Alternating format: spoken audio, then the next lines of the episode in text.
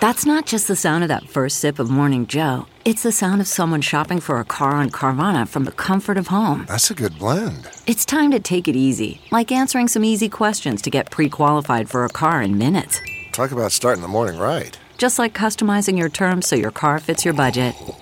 Mm-mm-mm. Visit Carvana.com or download the app to experience car shopping the way it should be convenient, comfortable. Ah.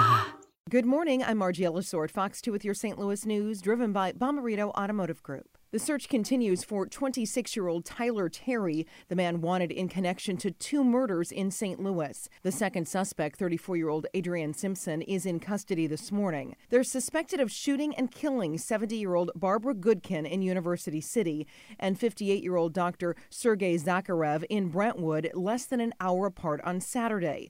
Police say robbery was the motive in both killings. Investigators say Terry and Simpson were involved in a rash of shootings earlier this month in South Carolina that left one dead before traveling to St. Louis to continue their crime spree. COVID 19 testing no longer required for youth sports in St. Louis City. Still, the health department encourages sports programs to continue the practice. They say continuing to test will protect the health of young people who have not yet been vaccinated.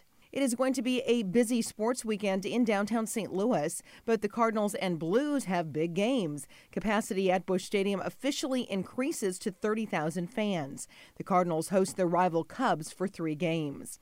And the Blues can have 9,000 fans in the stands at Enterprise Center. That's about 50% capacity. They're hosting games three and four of the Stanley Cup playoff series against Colorado. From the Fox 2 Weather Department, the feel of early summer will be in the air this weekend. Today will bring a mix of clouds and sunshine. Temps will reach the mid 80s with gusty south breeze. Then tonight will be partly cloudy and mild with lows in the 60s. Tomorrow and Sunday, warm and dry with high temps in the upper 80s on Saturday and near 90 on Sunday.